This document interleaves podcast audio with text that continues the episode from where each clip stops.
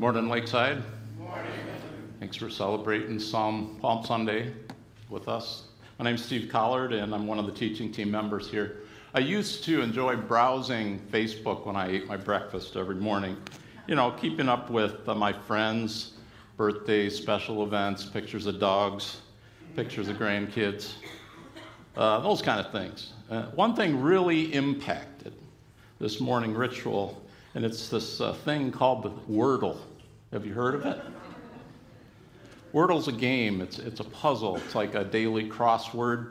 And I'm not one of the 300,000 people who play it every day, but a lot of my friends are. And so now when I'm looking at Facebook, I see people talking to one another about how hard the puzzle everybody has the same puzzle every day so how hard was it did you figure it out or was it too easy and um, you know some remark how tough it is and so it's made it tougher to look through my normal pictures of friends because i'm seeing these pictures on, uh, on facebook all, all through my, my feed and then you'll see statements like this it's with great sadness that I stand before you today and announce that I did not get today's Wordle.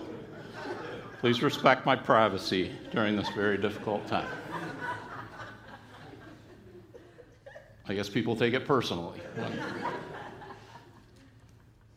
When I uh, think of puzzles, I think of my grandma.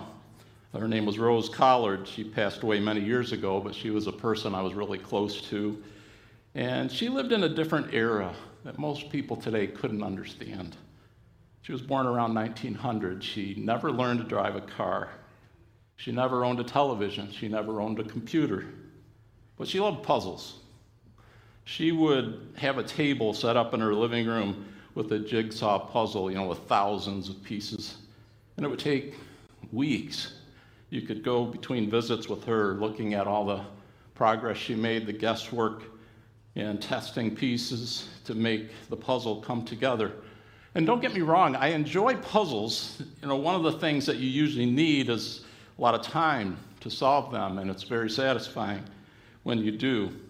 And when I was studying about Palm Sunday, uh, there are many puzzle pieces about this day that, that need to fit together.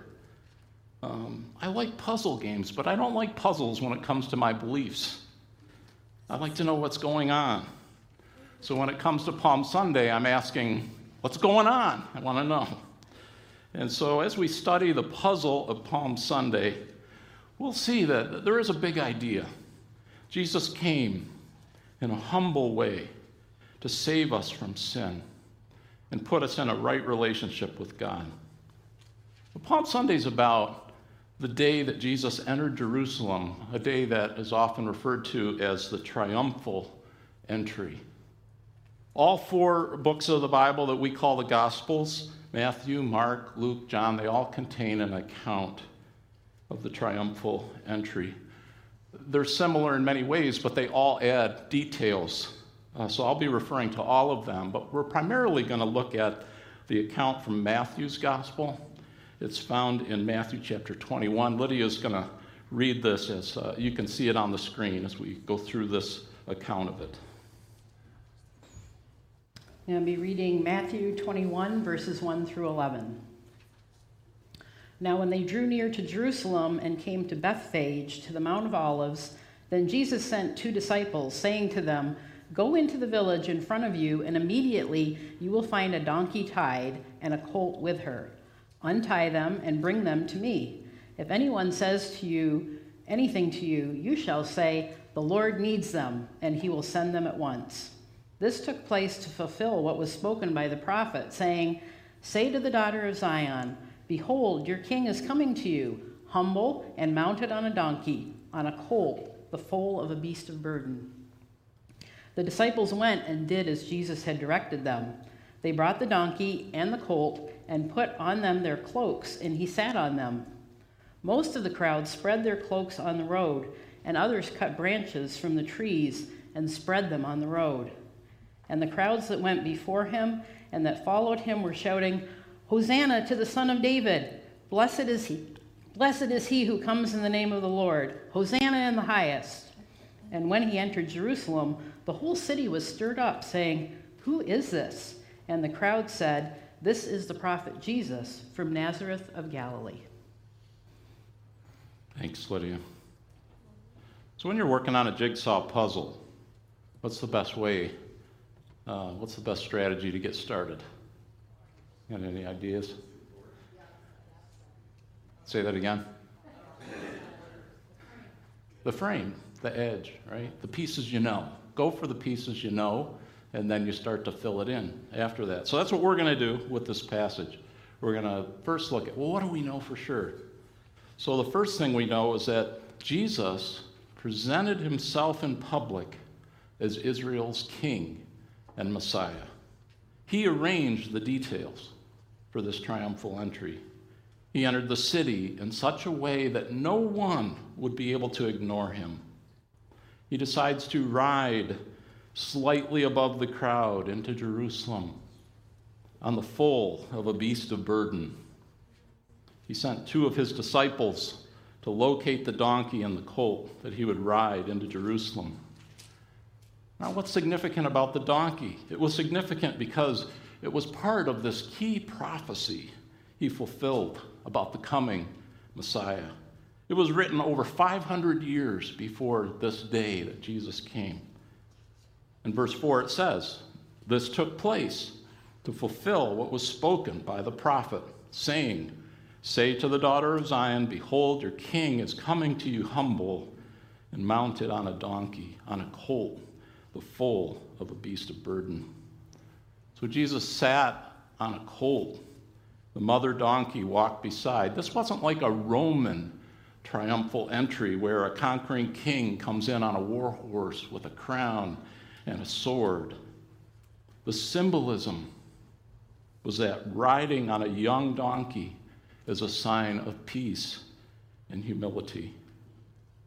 Now, this is a picture of my niece, Montana. A few years ago, her family raised this donkey so that she could ride on it when they walked up the mountain in Quebec where they lived, and uh, she could sit on it and not get tired. That's what you'd imagine using a donkey for. But Jesus rode on a donkey, coming in a humble way. And it was a bold sign that Jesus was revealing himself unmistakably as the fulfillment of this prophecy of the coming king and of the Messiah. D.A. Carson referred to this as a deliberate act of symbolic self disclosure for those with eyes to see, or after the resurrection, with memories by which to remember and integrate the events of the preceding weeks and years. Secrecy was being lifted. Jesus is the Messiah, the one Zechariah wrote about. We go back and look at Zechariah and exactly what he wrote Behold, your king is coming to you. Righteous and having salvation is he, humble and mounted on a donkey, on a colt, the foal of a donkey. So, this is the first thing we know that Jesus presented himself in public as Israel's king and Messiah. This is our first puzzle piece. Sometimes all the details about Jesus arranging for that donkey cause us to kind of go in unnecessary uh, areas of detail. For instance, sometimes we'll say, well, this is a, an example that Jesus is powerful, all powerful, and all knowing. And actually, there's no proof of how he prearranged this. Uh, making something up like that this was a miracle doesn't strengthen what was happening here. I mean, this is Jesus. They'd already seen him raise people from the dead, heal the sick. He already had fed thousands of people with a few loaves and fish. He'd calmed the thunderstorm. So we don't really need to make up a miracle. He arranged it, though. That we know. That was a key point. Second, we don't have to use this donkey as a role model of selfless service. When I was in Sunday school, you know, it seems like 100 years ago. Uh, it was. We used to sing a song by a title There Once Was a Wild Little Donkey. I kid you not. That's what. And it was about this donkey. And the lesson of the song was uh, that Jesus is able to make you whatever he, he wants you to be. And as a kid, I didn't realize my aspiration was to be a donkey. I, I didn't realize it till I got older. We come up with the strangest things sometimes. We don't need to do that, actually, because in the story there are great examples.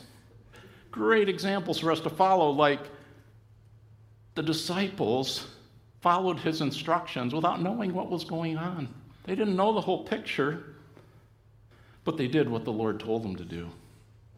And that's an example for my life that I don't always know, but I know that the Lord directs me to do something, I should do it. Or maybe the owner is a good example for us, who had both the mother and the foal, and when asked for it, readily gave it. Gave what was part of Jesus' plan. And so the main point of this passage is that Jesus arranged for the colt. That's that first point that we know. That this day of secrecy was over and that the prophecy was being fulfilled and he came riding on a colt. The second thing that we know is the crowds bestowed honor on Jesus as king and Messiah by their words and their actions. Look back at verse 8. Most of the crowd spread their cloaks on the road, and others cut branches from the trees and spread them on the road. And the crowds that went before him and that followed him were shouting, Hosanna to the Son of David! Blessed is he who comes in the name of the Lord. Hosanna in the highest. It may be strange to us now, but spreading cloaks was a sign of respect. When welcoming a king, the custom was to lay outer garments on the road along with branches. It was like laying out a red carpet. This is an example from the Old Testament in 2 Kings chapter 9 verse 13 when Jehu was anointed king of Israel it says this it says then in haste every man of them took his garment and put it under him on the bare steps. And they blew the trumpet and proclaimed, Jehu is king. And as their coats were under his feet, they pledged to submit to him as king. Now, it's John's Gospel's account that actually mentions specifically that the branches were palm trees as they went out to meet him. And three of the Gospels mention the greeting, Hosanna. So they greeted him with Hosanna, which means, please save us or save us now. People were repeating phrases from one of the Psalms that we read earlier. And it was known as a psalm that was referring to the coming Messiah. Psalm 118, verse 25 says, Save us, we pray, O Lord. O Lord, we pray. Give us success. Blessed is he who comes in the name of the Lord. We bless you from the house of the Lord. They blessed Jesus, saying, May he be blessed. May God's gracious power attend him. They recognized him as he who comes in the name of the Lord, as God's representative, as someone who had God's authority. Here in Matthew, in the passage we read, he was called the Son of David. And this is a meaningful title to the people of Israel. In fact, if you go back to the beginning of the Gospel of Matthew, chapter 1, verse 1, it says, The book of the genealogy of Jesus Christ, the son of David, the son of Abraham. This was a way of stating that Jesus was coming and linked to King David's line. God promised that one of David's descendants would establish the kingdom and that David's kingdom and throne would endure forever. It's another way of referring to Jesus as the long awaited Messiah, son of David. You know, we often quote the prophecy, mainly around Christmas, of the Messiah in Isaiah chapter 9, verse 6 Wonderful counselor, mighty God. And the end of the next verse says, verse 7, of the increase of his government and of peace there will be no end, here's the key, on the throne of David and over his kingdom. So calling him the son of David was the same as calling him the king or the Messiah. Luke's gospel says, Blessed is the King who comes in the name of the Lord. In John, the more specific King of Israel is recorded as being shouted. All of these titles, even the phrase, He who comes in the name of the Lord, are titles for the Messiah. You might be thinking, who, who were these people who now gave praise to Jesus as the coming king? Most were pilgrims from Galilee on their way to Jerusalem. They would have been familiar with Jesus and his miracles. Thousands of Galileans had come for the Passover. They had seen his mighty works, heard of them, things such as raising Lazarus from the dead. So we have two puzzle pieces, the easy ones. We know Jesus presented himself in public as Israel's king and Messiah. And then we know that the crowd bestowed honor on Jesus as their king and Messiah by their words and actions. And I think our tendency now, when we look at Palm Sunday, is to rush straight through the week, Easter week, and see how Jesus was betrayed and see the crowds that just a few days later cry out, Away with him, crucify him. But I'd like to stay here on Palm Sunday a little longer. There are things we learn by digging a little deeper into Palm Sunday. Good Friday is coming, and hallelujah, Easter Sunday is coming too. But let's look for a moment at what we've just read and what is puzzling. So, the first difficult piece is why present himself as king and Messiah now? There's something unique about this time, this day. You know how in television shows they like to take you back in the past a few years, show you the characters in an earlier time, something that happened and that helps you uh, kind of understand something that's going on right now. Let's, let's do that right now. So we're from Palm Sunday. Let's go back three years to the very beginning of Jesus' public ministry. There's a story in Luke chapter 4. He has just returned from his wilderness temptation. He's in the synagogue in his hometown in Nazareth. Nazareth. He stood up to read a scroll and the passage they gave him to read was from the prophet Isaiah. And so this is Luke 4:18. The spirit of the Lord is upon me because he has anointed me to proclaim good news to the poor. He has sent me to proclaim liberty to the captives and recovering of sight to the blind, to set at liberty those who are oppressed, to proclaim the year of the Lord's favor. I mean, this is a passage about the Messiah. Verse 20 And he rolled up the scroll and he gave it back to the attendant and he sat down. And the eyes of all in the synagogue were fixed on him.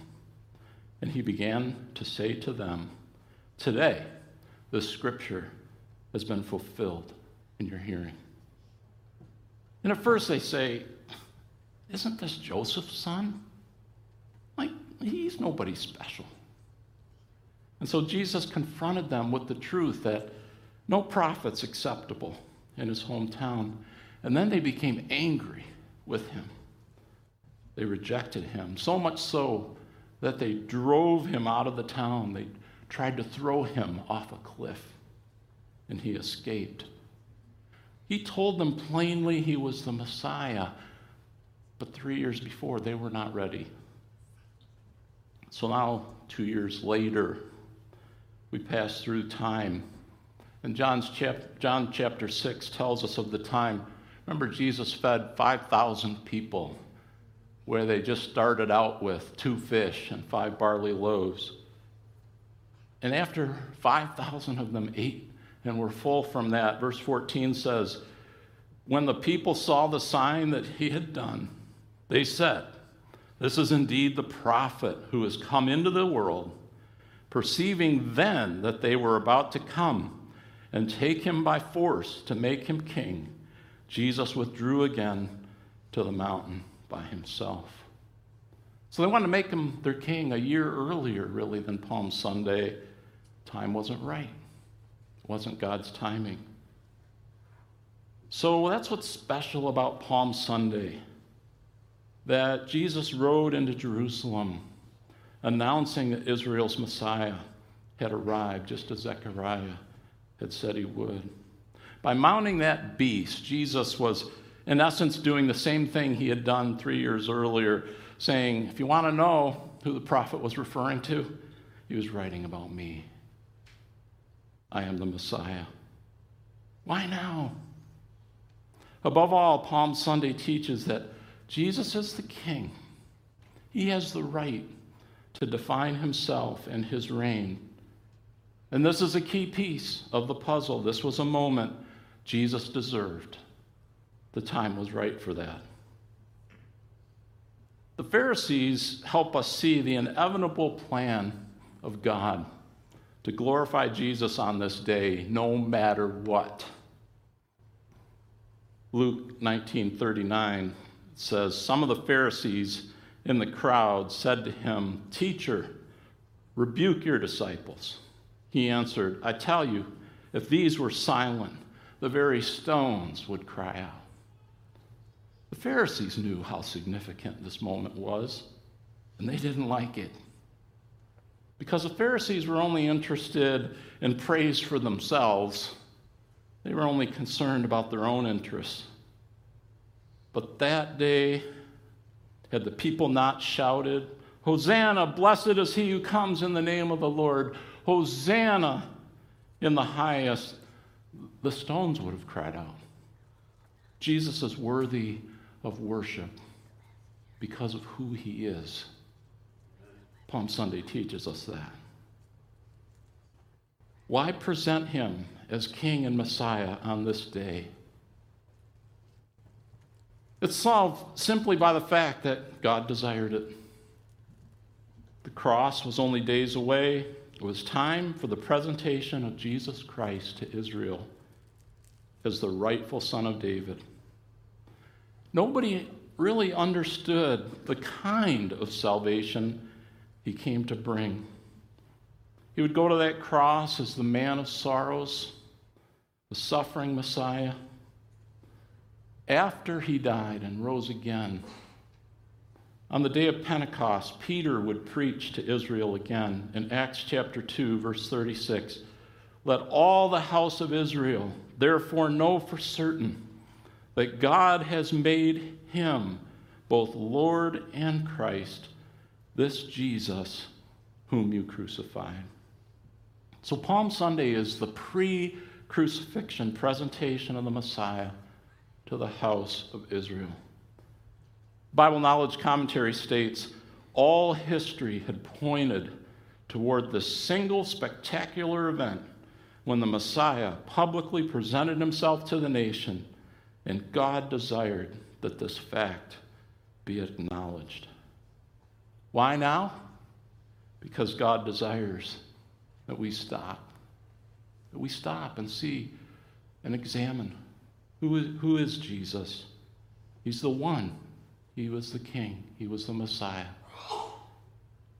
Now, the second puzzling thing about Palm Sunday is why the different responses from different people? Gospel writers help us uh, have a picture on Palm Sunday that has a lot of different responses. Almost feels like there are different endings to the story. In the Gospel of Luke, it says, The whole multitude of his disciples began to rejoice and praise God with a loud voice for all the mighty works that they had seen. In Matthew, they questioned who he was. And when he entered, this is from our, our passage, verse 10. And when he entered Jerusalem, the whole city was stirred up, saying, Who is this? And the crowd said, This is the prophet Jesus from Nazareth of Galilee. Did they really understand he was the Messiah? Maybe the issue was not understanding that he was a Messiah, but understanding what kind of Messiah He wasn't the Messiah they were looking for. They wanted a political victory. And that's not why he came. Psalm 118 that we looked at earlier taught us that Hosanna means save now. It's an appropriate psalm for Jesus, who came to deliver humanity from sin and death. But they didn't understand that. D.A. Carson made another observation. Even where Jesus was perceived, however dimly, as King Messiah, he was not perceived as suffering servant. It was far harder for them to grasp the inevitability of his suffering and death and the expansion of the people of God beyond the Jewish race. Perhaps the most surprising thing, because I'd forgotten this when I read the account, was in the Gospel of John, it talks about how the disciples didn't even remember, know what was going on. It says in 12:16, his disciples did not understand these things at first.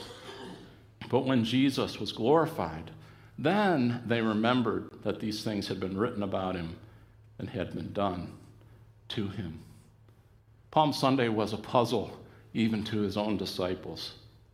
And they didn't understand the significance until later. And we've already mentioned the Pharisees, but John's gospel further reveals their hearts. It says in chapter 12, verse 19 So the Pharisees said to one another, You see that you are gaining nothing. Look, the world has gone after him. It's difficult to see Jesus as king when you want to sit on the throne yourself. The Pharisees didn't want the world to go after him, they wanted the world for themselves. So some praised, some questioned, some didn't understand, some were resentful or jealous. Why the different responses? What is this piece of the puzzle? Because God wants us to search our own hearts. Have we accepted Jesus? Have I taken the time to ask, who is this? Have I realized, like the disciples, that after knowing the rest of the story, Jesus came to save us? Or have I rejected God's plan to pursue something else I want? What's my angle? What's my response? Is there something I'm seeking for myself that's keeping me from seeing that this was God's plan? So, the last part of the puzzle for me is how should I respond to the Palm Sunday story? Which portrait of Jesus is the right one? The crowd said he was a prophet. You know, he said and did some pretty wild stuff. Must have been very entertaining. Do I just see him as a prophet, as a historical figure, a, a religious man? Yes, but just a man? Is that all this is about? A little bit of history, a thing of the past? Or is my response like the Pharisees? Do, do I pre- prefer the portrayal of Jesus as teacher? Some people prefer Jesus as teacher because then they can decide whether they want to agree with him or not. Know, they can feel free to disagree with him, to choose about him the parts they like and discard the rest. They choose whether to follow his teaching at all. Do I see him as a great teacher? Or do I ignore all the fuss in Jerusalem that day and ignore Jesus completely? Maybe puzzles make my head hurt. this whole story strikes me as being highly unrealistic. There are a couple of verses back in Psalm 14 that I always find interesting that it's God showing us his view of our predicament. It says, The Lord looks down from heaven on the children of man to see if there are any who understand, who seek after God. They have all turned aside. Together they have become corrupt. There's none who does good, not even one. Not even one. On our own, we, we can't figure this puzzle out. What I realize is the human heart, it's not ready to admit to our sin without also blaming God. We want control more, more than we want redemption. But God, He didn't leave us in this predicament. As author Tim Keller stated, there are supernatural, spiritual problems that need supernatural, spiritual remedies. And Palm Sunday teaches me that at just the right time, God supernaturally sent Jesus as the lasting solution for our needs, for our deepest needs. And we understand this from Romans chapter 5, a couple of verses there, starting at verse 6. For while we were still weak, at the right time, Christ died for the ungodly. For one will scarcely die for a righteous person Though perhaps for a good person, one would dare even to die. But God shows his love for us in that while we were still sinners, Christ died for us. The Palm Sunday portrait that God wants you and I to see is Jesus the Savior, a personal God who calls out to you and to me and says, I've come to save you. He comes on a donkey, not a war horse. He comes not to slay his foes, but to die for them. Jesus came in a humble way to save us from sin and put us in a right relationship with God. Now's the time I want to use the TV program. Uh, idea instead of drifting to the past to look at the future. The Bible provides the Palm Sunday view of Jesus from the past. We, we've looked at that today. It also provides a glimpse of the future in the book of Revelation. Chapter 7, verse 9 of Revelation, the Apostle John has a future picture of the throne of God. It says, After this I looked, and behold, a great multitude that no one could number from every nation, from all tribes and peoples and languages, standing before the throne and before the Lamb, clothed in white robes, with palm branches in their hands, and crying out with a loud voice Salvation belongs to our God, who sits on the throne, and to the Lamb. Did you see what they were holding in their hands? palm branches. And Jesus, as the Lamb, receiving their praise, salvation belongs to our God who sits on the throne and to the Lamb. So, how should I respond to the Palm Sunday story? I can accept the salvation Jesus brings. You and I can receive salvation from Him. We can know Jesus, the King, as he comes in this age. One day he will come in power on a war horse, but today, on Palm Sunday, we remember he came gently on a donkey. Even though we were his enemies, he did not come to condemn us, he came to save us. He did not come to judge us, he came to die for us. And so I would ask you have you accepted Jesus as your Savior? If not, today you can acknowledge that He came to save you. You can submit your life to Him. So let's wrap up our Palm Sunday puzzle. What did we know? Were the easy pieces? Jesus presented Himself in public as Israel's King and Messiah. The crowds, by their words and their actions, bestowed honor on Jesus as King and Messiah. What's puzzling? Why present himself as King and Messiah now? Because the time was right, it was time. Why the different responses? Because we need to have our hearts right. How should I respond to the Palm Sunday story? Accepting the salvation Jesus brings. there's also an application for those of us who already know Him as our Savior. Am I giving Jesus the rightful place as King of my life? First of all, that might mean I, I need to be spending time in His presence. Circumstances of life are demanding, we're so easily distracted.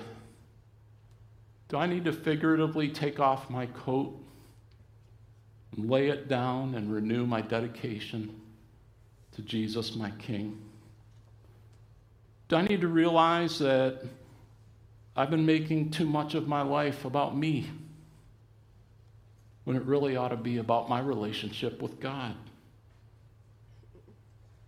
It might mean that despite what's ever going on in my life right now, I need to stop and count my blessings.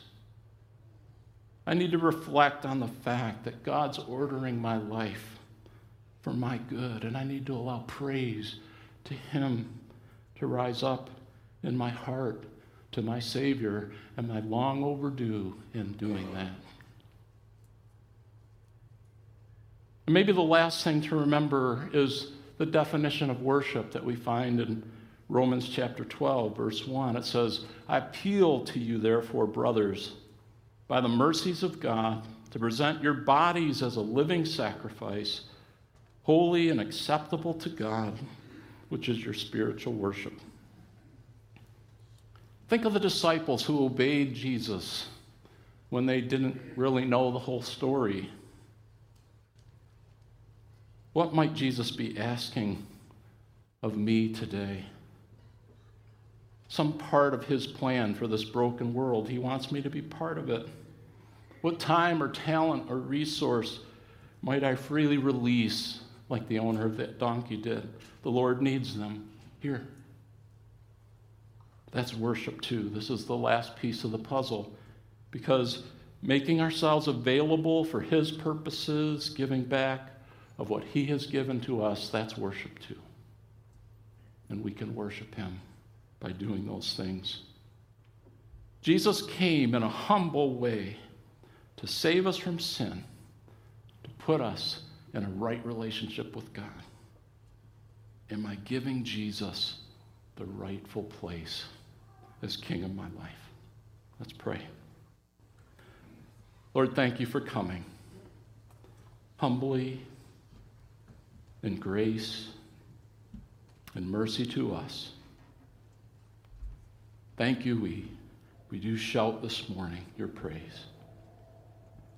We thank you on this Palm Sunday that we can again look back at your love for us and your great plan of salvation. And we just own you as our Savior. We pray for any who don't yet know you that today they might come to know you